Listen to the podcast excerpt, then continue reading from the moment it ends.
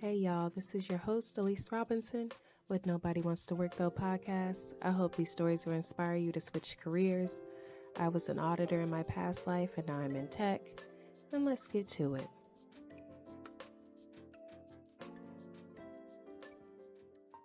We are Switch into Tech, tech resources to accelerate your career in information technology.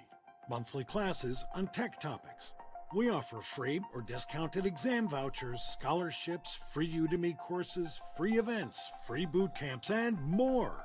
You can find us at www.switchintotech.org. Hey y'all, this is Elyse Robinson again with Nobody Wants to Work Though. Today I have Mia, and uh, she's going to tell us about her interesting career switch and introduce yourself, Mia. Hi, Elyse. Thanks for having me on. So, my name is Mia Zambarano. I am a licensed mental health therapist and a mental performance expert.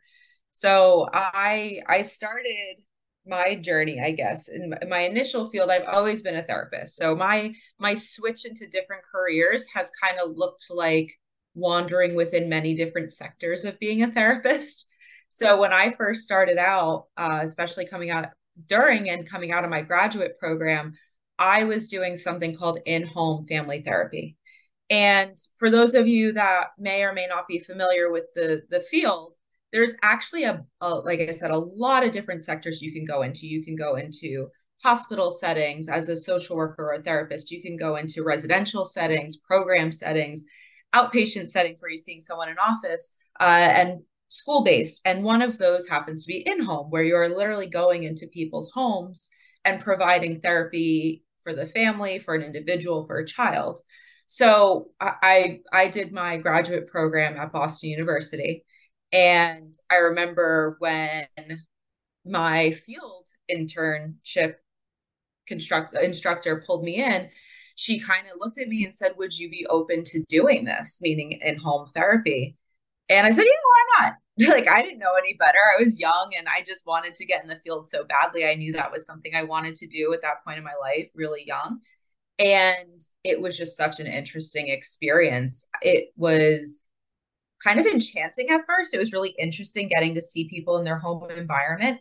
Uh, but you, you know, like a lot of jobs, you are grossly underpaid and you are being worn super thin. And the field itself overall, there's just a, such a high burnout and turnover rate. I remember even those couple years I was in that one uh that one environment, that one agency setting, it felt like every time we had a team meeting someone was leaving. And at some point I was like what's going on here? so, you know, I had that experience for a number of years and at some point I was trying to make these transitions knowing and the narrative here was I know I want to do this. It just feels so intense. How do I make it work for me? But I enjoyed the work itself. But driving, it wasn't just driving to and from an office. I'm driving to an office, to someone's house, to someone else's house, and I'm doing this all day long. There were times where even while I was still in grad school, I wasn't getting home till eight o'clock at night, you know, traveling all over Boston or the Boston area. So it was, yeah, it was exhausting. And and I still loved it. So I was just trying to find a way. And I think for a lot of us, it feels like we're trying to fit a circle in a square. It's like you have an idea or something that you really love doing, but the big picture, like it's just not fitting completely. So that's how I started. And where I continued to shift was I said, okay, let me try the outpatient setting where maybe I'm I'm a little bit in a school and then I'm seeing someone in office. And even in that setting, they still had me going out and doing community work, going to because they knew that was part of my background. It was a service they offered. So it took quite a bit to actually pull myself out of that because, you know, Elyse, you and I talked earlier of this just kind of narrative of you're supposed to do something, you're supposed to do it for a while to be able to show that you're competent, that you're going to be successful, that you can kind of earn your skin in the game, right? So it was just this narrative like, I'm young, I'm new, I have to keep doing this. I can't switch this early.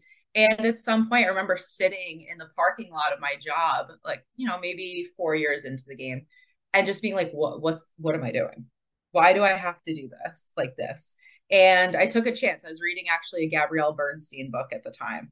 And it was just all about kind of trusting your gut and trying to go for the next thing, giving yourself permission to do so, and just knowing your worth and your value. And that's where I went into a small private practice. So, where it was a stark contrast was like the nature of the work I was doing, that it was a much smaller team, uh, but it was all in office. It was in one place and it felt really good. And, you know, one, two, skip a few. Now I'm down in South Florida and I have my own business. And you know that looks like a couple different things but it's been really exciting to make it my own. And i think that was the difference was instead of me trying to fit a mold of what i was supposed to be doing in that world it was more of me getting to do what i want to do by honoring that world if that makes sense. Oh definitely. Um i know boston well it was my oh, first oh, yeah. job. Uh-huh. First job i worked for the irs um, oh yeah Boston's an amazing city. I love Boston. Cold. It's cold. It's I'm, I'm cold. originally from California. So okay. people are like, why are you here? yeah. Well, I came and... from New Jersey, so it wasn't too much of a question. okay, okay, gotcha, gotcha. Yeah, yeah. Even the even the accents are kind of the same. right. I know. Not far off. and uh, you know, Boston I say uh, it almost killed me. Like I say, I do I did time in Boston because it was mm-hmm. such a, a, such a drastic change. But sure. but you touched on so much, you know, having to stay there to you know get your street cred up. Mm-hmm. And I did three years in Boston because you know I I wanted to. I was a federal worker, and so at the three year mark, you have status and mm-hmm, so you can mm-hmm. come you know come and go as you please and you get preference and things like that um and so i had to stay i had to stay and suffer you know yeah. um and eventually i had got transferred to san diego um which okay. i hated san diego really Yes. Um, it, it, at the time, they had a huge homeless population. I would get harassed every day because mm-hmm. I lived mm. downtown. I actually lived mm-hmm. up the street from my job. And so I could like walk to work if I want to, or take the train or the bus. And yeah, that didn't last long. Yeah. but, but yeah, outside of that, um, you know, the career switch and becoming an entrepreneur. Um, is is an experience. Um, oh yeah. How do you deal with you know the billing, the clients, and you know accounting and everything else? Yeah. With that. Well, it was a huge learning curve, honestly, because in a lot of the settings I was talking about where there was comfort was I was working for someone else, even as, as that looks like for taxes. You know, it's a lot taken off your plate. You get a sheet at the end of the year, you present it, and you're good. Uh, and and especially in those settings, you tend to get money back as opposed to owing money. so you know that's always at face value nice. Uh, what I will say is, I think that is part of why it took me so long to make the jump. Was it was this? I don't know how to do this, and I think where I kind of got lucky was uh, in my small practice I was talking about up in Massachusetts you know it was it was te- i was technically contracted but at some point they made it so that we were employees of still. So i got a taste of what that looked like what it looked like to write off expenses what it looked like to kind of keep track of everything. And i think we're now being like fully in the trenches of being an entrepreneur and a business owner you know it, it's it's always a learning curve because each year it's growing each year it's changing and evolving. So you know, I think a lot of people get discouraged because they, you know, we think we don't know how. And I think what I would say is don't feel like you have to know everything. Like there's always people to support you in that. And that's, I, I be totally honest, like I'm still getting support and figuring out the logistics of everything for sure. Definitely. Um, this is kind of deviating from my question uh, list, but it's on the list. Yeah. Um, what was the catalyst that made you want to make the change? And did you have support when you you made this change? Because you know mm. when you want to become an entrepreneur or you change careers people think you're insane and you know they're like why would you give that up for that? Yeah. No it's true. And and to your point like there was you know Actually, so as a therapist, it tends to be a little different. It's very rare to find a salaried position in the type of work I was doing, where you're doing outpatient or agency setting uh, or in home work. You tend to get paid by the hour or by how many clients you see by your clinical hours. So there was always a little bit of variation there. And when I, so coming from, I lived in Boston, to your point, for about six years after my master's and whatnot. And then I came down to Florida for a number of different reasons, mostly personal.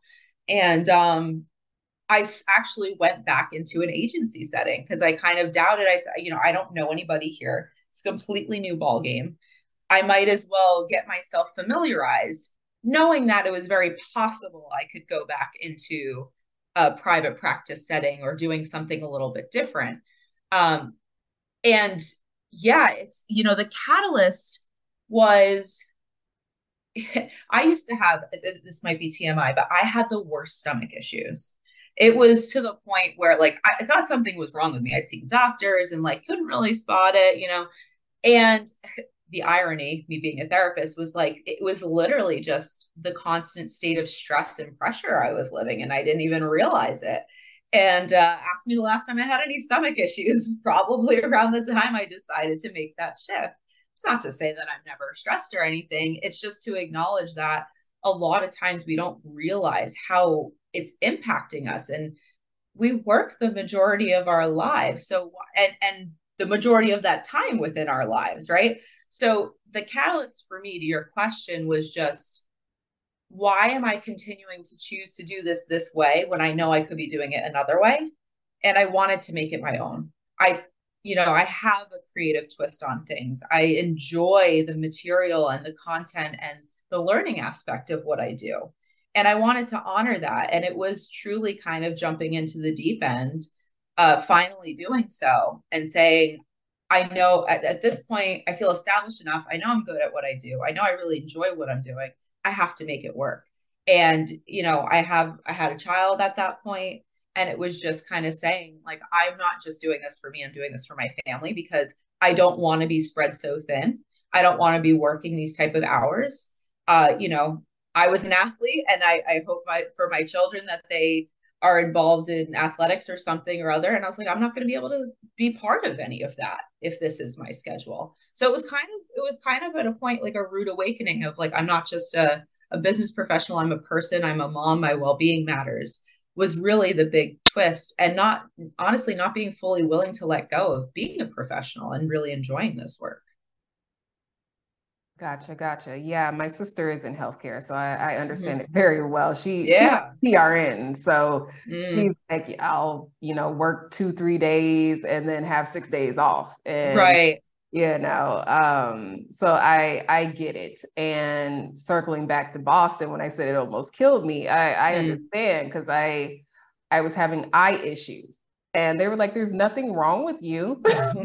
yeah, yeah it's just the stress. You need to quit uh-huh. stressing. Uh, so yeah. I totally understand. Um, here's a fun question. What did you want to be when you grow up? What did I want to be when I grew up? So it depends on when you ask me. Most of my life, it was a, so- a professional soccer player. I and then uh, you know I just I knew I wanted to be involved in sports as as long as I could. Soccer was my first love. I played it through college. I don't regret any of it. I'm not, that's not to say it was easy. That's a big part of my mission as an entrepreneur, too. We have a separate um, business going up for the athletes, and it really is a platform to talk about mental health and athletes and the reality of that. And, um, you know, so it's kind of cool. I'm getting to live out that parallel life. And a lot of the performance and uh, consultation I do, the mental performance work I do is with athletes in addition to entrepreneurs and business professionals. So while I am not a professional soccer player, I'm sad to report, maybe someday, who knows, but probably not. but I'm getting to honor that uh, that piece of me ongoing by supporting that population, by uh, you know bringing in my expertise from the therapy and psychology and evidence-based practice realm to honor that. You know when you're asking that much of yourself physically you're also asking that much of yourself mentally. And that population does not get that type of support. So I wanted to be a professional soccer player. And then once I hit high school age, I took a psych class as an elective and I was just like, this is what I'm going to do. And I knew that. I always knew I wanted to help people. I enjoyed being in a leadership role. So, kind of the accumulation of all of that led to where I am now. What was the process of going from, you know, working private private industry to becoming an entrepreneur and having your own practice? Um, did you take any courses, uh, networking, going to mixers? You know, what was the process and what did that look like? Yeah, so I, like I said, I had a taste of it being in part of that small group practice. So that was a nice introduction. And when I really did it, when I really took the leap of going into my own world, I didn't do it alone and I, I, I got news for you. It probably wouldn't have gone the same way if I had. So I kind of worked alongside someone else who had made the same decision around the same time I did. And I'd gone to networking events. I had realized that if I try to make my expert myself the expert in everything and figuring this out, I'm not going to get anywhere. So I gave myself permission to get help in terms of, you know, website development, in terms of uh, you know, finances in terms of all these different things. I took some courses. Uh, part of what I do is writing. So I took a publishing course. I took a visibility course. That you know, I'm involved in different networking groups. I think that's the biggest thing is, um, you know, with entrepreneurship and opening your own business, it can be very lonely. It doesn't have to be.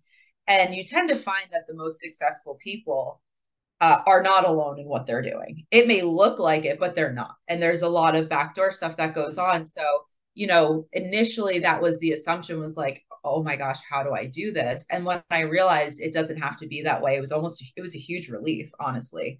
And I found myself being able to make leaps and strides so much differently than I probably, I most likely would have had I tried to do it on my own.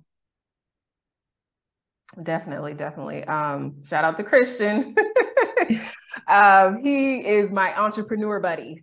there you go. Yeah, you need those and, accountability buddies. You need the yeah, experts. Yeah, and yeah, yeah. We, we talk every day. Like he's That's texting awesome. me like right now, and you uh, know we go talk about YouTube and Twitter yeah. and you know social media, and you know we want to do this and this. What about this idea? You know, I so, love it. Mm-hmm so yeah you got to have an accountability partner and you know uh, a person in your corner because like you said it For is sure. so so lonely um you know only a small percentage of people will ever take that leap and become an entrepreneur yeah. um and people just really don't understand yeah well there's an even there's an even higher percentage to your point of like not many people do it and then the people that do there's such a high percentage of business owners entrepreneurs that it you know, quote unquote, isn't successful or they don't sustain or stay in that world because it's just so overwhelming.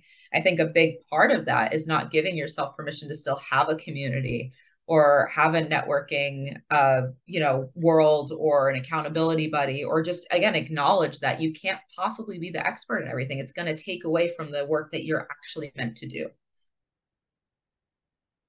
definitely um I, I heard you when you said, you know, you contracted out the web development and things like that. Um, I'm a web developer, so I, I do all my own website. Yeah. But when it comes to, I call it coloring, you know, creating logos and templates, right. things like that. Like I, I don't do that stuff. So, right, right. Um, so yeah, I, I have a person that I've been working with, whoo, like over two years at this point. So, yeah.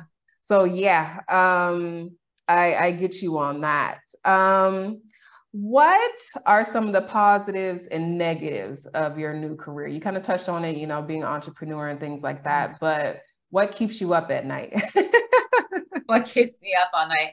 Uh, I'm someone who appreciates security and consistency. I'm, I'm, you know, I like to consider myself very ambitious and organized, and you know what the things i want of course i want them for myself but i want them for my family too and i want some big picture things. When i talk about pursuing visibility it's not just because i like being on tv or something it's because i feel like it's it's content that everyone can benefit from. So a lot of it is how to make these things happen and do it consistently.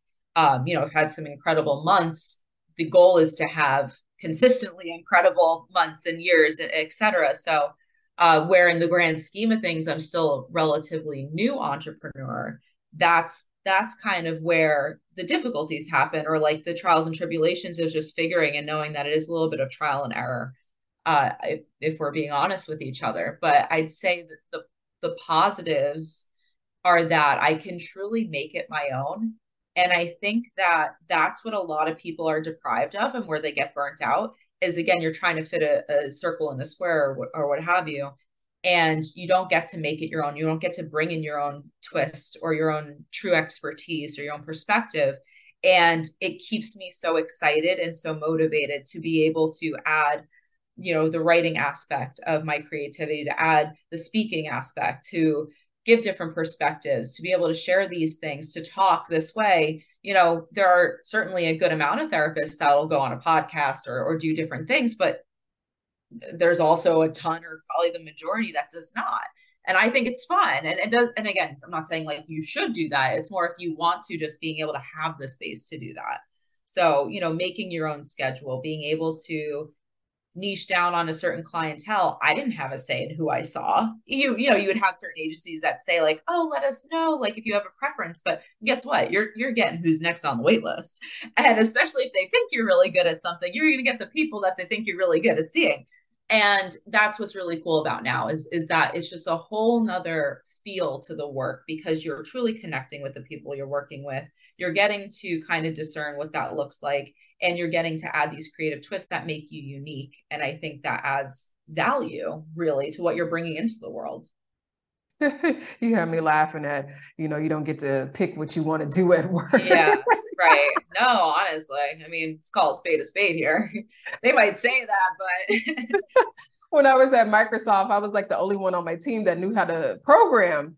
And they were like yeah go. i'm going to put you here. And i'm like no don't. I don't want to exactly Exactly. Uh, luckily, my boss didn't, didn't force me to do it, but yeah, that that just brought back some memories. Um, one thing that I was listening to on another podcast is that I don't know if it's an entrepreneurial trait or not, but you know, we have all these interests. Like you said, you write, you do speaking, mm-hmm. you know, you you manage your practice. Um, and they were saying that, you know, a lot of entrepreneurs are just all over the place, or at least it looks like it's all over. um, and people are like, like, what are you, what are you doing now? You know, and that's mm-hmm. why you need entrepreneur buddies because they're in that same mind frame of, right, I'm about to pivot this way. I'm gonna try this, and you know, I'm not gonna yeah. knock it because I already know what the deal is. right, right, right. Um, do you find that you are all over the place. And let me add that, that that he said in the podcast also that when you learn these things and do these things, it mm-hmm. adds to your value and sure. you know adds to your value of being a mental health professional or me being an auditor or accountant or you know a tech worker or something like that. Um, and so do you do you think that you're all over the place in that it's the entrepreneur mindset or you know you know yeah. what you think it, what the problem is? So so here's the thing I, and this is why i love working with people in this world especially on the mental performance. I think to to take the dive to be an entrepreneur or a business owner it takes a certain type of drive competitiveness and personality. And for people that are truly that fueled by what they're doing to go out and do it to that extent I think you just like that drive becomes I, I, call it the floodgates. And I joke, I'm like, I have some nights where I just can't sleep because my I'm so excited about all these different ideas and I'm writing and I'm te- like in my notes section on my phone. And I and I see you smiling and nodding. It's like if you're in that world, that's just how you operate a lot of the time. And you know, there's certainly validity to knowing how to streamline that and make it so it doesn't feel all over the place. But yeah, I mean, it, I've learned to learn to rein myself in a little bit. But a hundred percent, I I can absolutely be all over the place because you get so excited and sparked by a certain idea, and you're so all in on that. But then you like, oh, what about this? And you know, again, those those creative juices kind of get flowing. So what I've learned to do is is honor it, listen to it, and then see how it's applicable. And is this something that's more of a hobby or, or like a side thing that I'm just it's for me, or is this something that's compatible with my business? So where my writing comes in is for for the longest time, uh, you know, kind of going back to our earlier conversation, I used to get the question all the time, like, how do you do this? So I was like, and consistently, just like, how are you doing this? Why are you doing this? This is so intense. How are you not burnt out? How do you listen, you know, to X, Y, and Z all day? And I was like, this is a great start of a blog. So I started a blog called Sincerely Your Therapist. And I literally would talk about a therapist perspective of like what I was doing and you know, obviously honoring confidentiality. I wouldn't go into detail, but just like how I attended my self care, how I was doing what I was doing. And that led to, you know, when I was in a school system, I wrote it, I published a children's book. And so, like, it was always part of what I was doing. I tried to mainstream it as much as I could, but I, I think you need to honor those creative aspects of yourself. And yeah, I think that it's also an important question to ask like, is it applicable to what I'm doing, or is this just for me? because there, there's you know we're allowed to have hobbies too but yeah i think the nature of the beast is if you're in this world you have a lot of drive and a lot of creativity and a lot of ideas. Whether or not you see it as creativity like you ha- you have to kind of have that and that competitiveness and it can certainly look like being all over the place. Definitely definitely. Um you kind of touched on a little bit but what kind of tips and tricks would you give to someone that wanted to you know, change their career, whether it's change their industry or, you know, yeah. like me and going from audit to tech. Right, right. I think that one of the biggest things is there's so much noise, right? And we're getting everyone's highlight reel. Do not get discouraged because it's not going a certain way at first, right? I, I think that, you know, even with again some of the most successful peoples or entrepreneurs you see this one's you know multi-million or billion dollar business or whatever it's not perfect. It's like a relationship. You see the relationships on on Instagram or Facebook or what have you, and even the good ones, like they have their glitches. We we all have our stuff. So just don't compare your trenches to someone else's highlight reel, and don't let that deter you from moving forward. Uh, another thing I would say is, I think sometimes it's like shooting a dart into the dark.